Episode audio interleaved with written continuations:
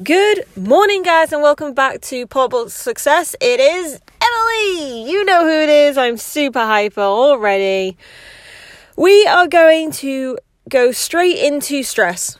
Um, it's something that, especially with what's going on right now, you know, we're in a pandemic, people, and uh, stress is a massive thing. I've been discussing it with like friends and family members, and we all deal with stress differently. And it is actually an amazing thing that we get. And, you know, you're probably thinking, amazing. You think stress is amazing. Of, of course, I don't think it's amazing in like super positive ways, but stress is something that is kind of key in your life to an extent to push you to another level. I have always found that in my own life. And it's something that I try and teach people so they just don't have such a bad relationship with it. I'm not saying that we we should be under stress a hundred times, you know, like hundred percent of the day. You should be under stress because that's what's going to help you succeed. Because that's that's not the case. That will burn you out. Stress is a negative emotion to the extent that it burns you out a little bit quicker. But what I like about stress is it usually points out things that are important to me. So if I'm stressing out about something, so if we take me, 28 year old me, and go back about five years, so I would have been about 23 I was thinking about building a business. I didn't have any money. Now, I'm really sorry if my parents are listening to this part of the podcast because 95% of my life I've been super, super good with money. And then when I moved down south after traveling for a little while, I went a little bit crazy. And, you know, I moved into a place on my own. It was the first time that I'd been able to live on my own.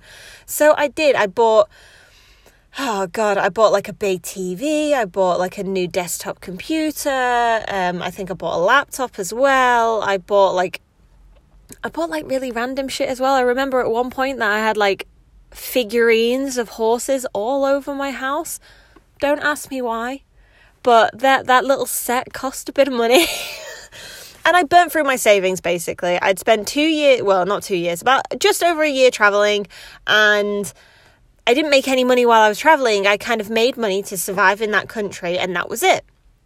And so I came home with just the savings that were in my savings account and this brand new job in Ascot, and I was like, I am amazing. Like, this is amazing. And so I went and I bought a bunch of stuff. I was living in Ascot. I was living in one of the most like affluent areas that I ever know. And if you saw where I was living, you'd understand because I was working for a pretty big company.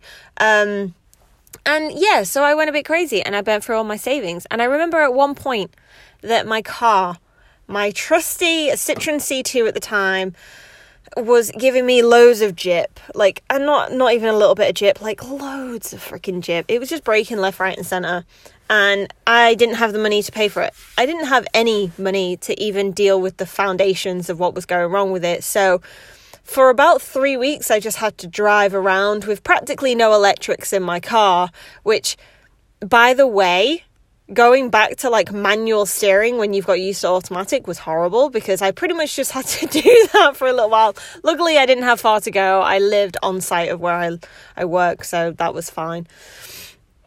And I think for me, that was the first time that I was able to use stress to my advantage. That was a really long winded way to get to this point because I had no money. I had no residual income to be able to be like, yeah, I can spend eight nine hundred pound to fix my car like have it.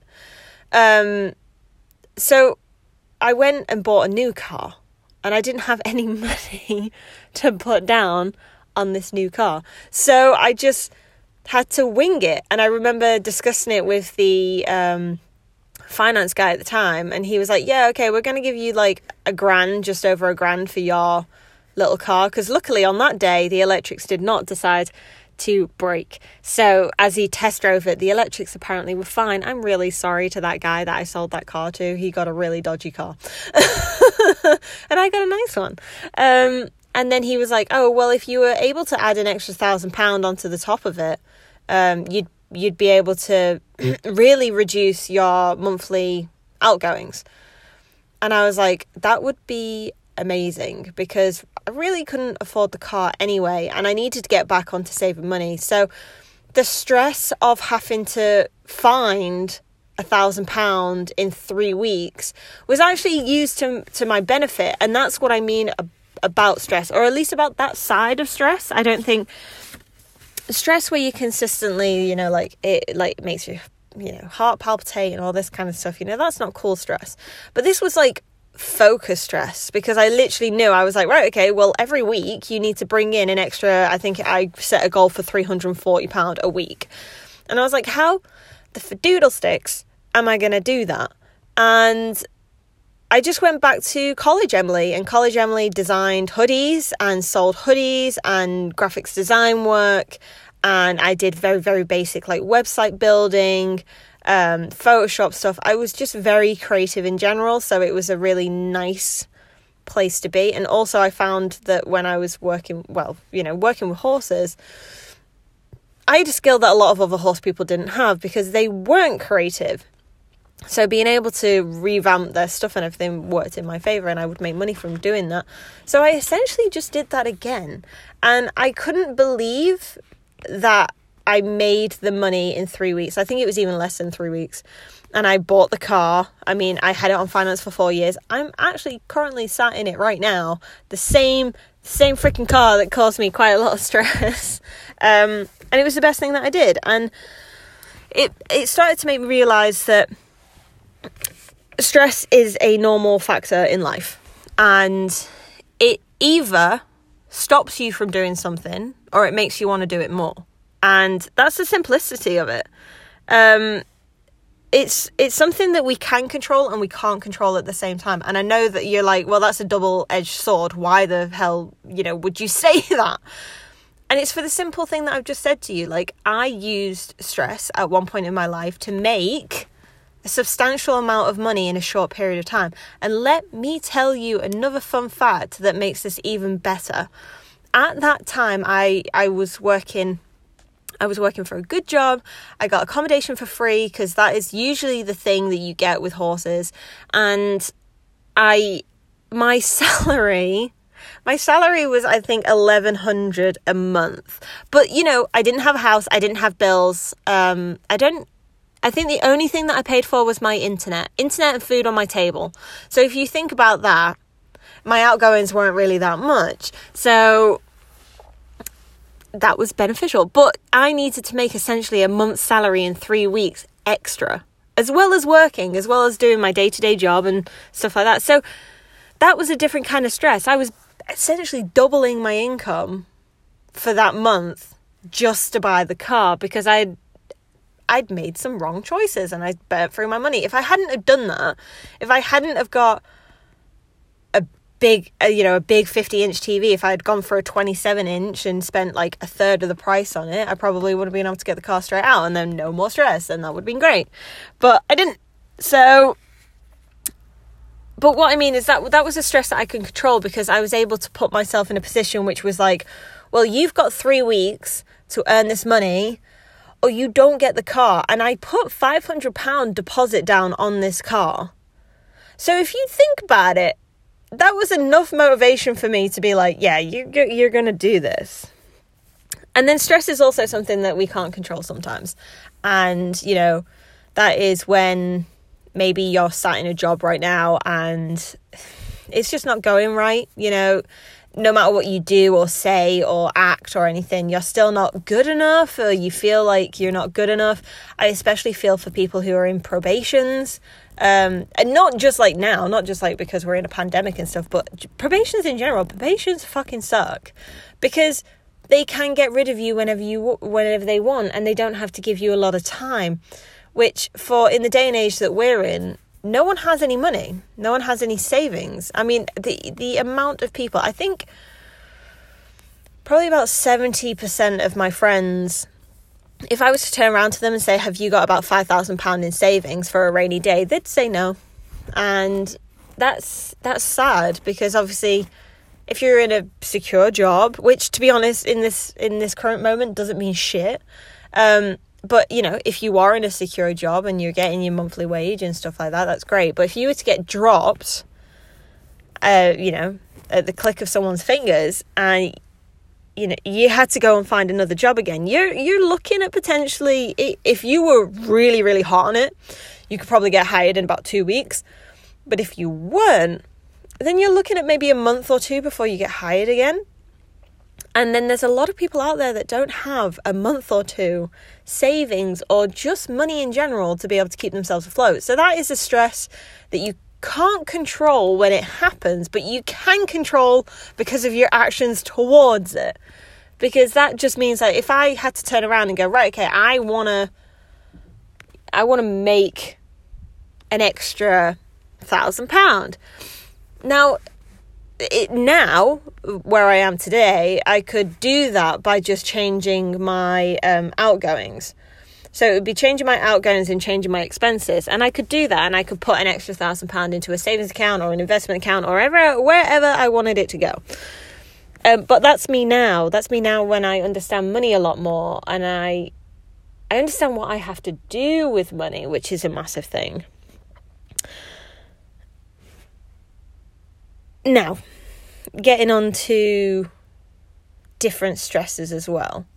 So I have written this down because it, it took me a while to kind of twist it in my own head to make it understandable for other people because I think stress is a very complex subject to each individual person because it depends how you deal with it. So for me, I have found that when I first started in business, when I literally had one business that wasn't one, it wasn't costing me anything, and two, it wasn't making me anything.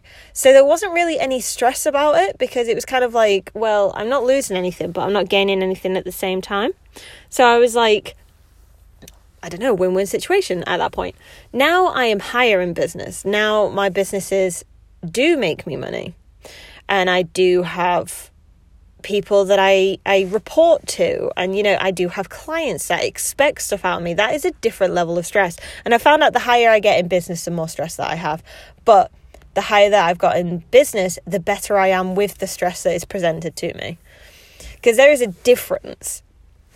I find, um, so I have quite a few clients that like, they like to send me things and then be like, can you get that done in 24 hours? And I'm like, Probably not, but let's give it a go. But I like that sort of stress, which is just kind of like challenge accepted.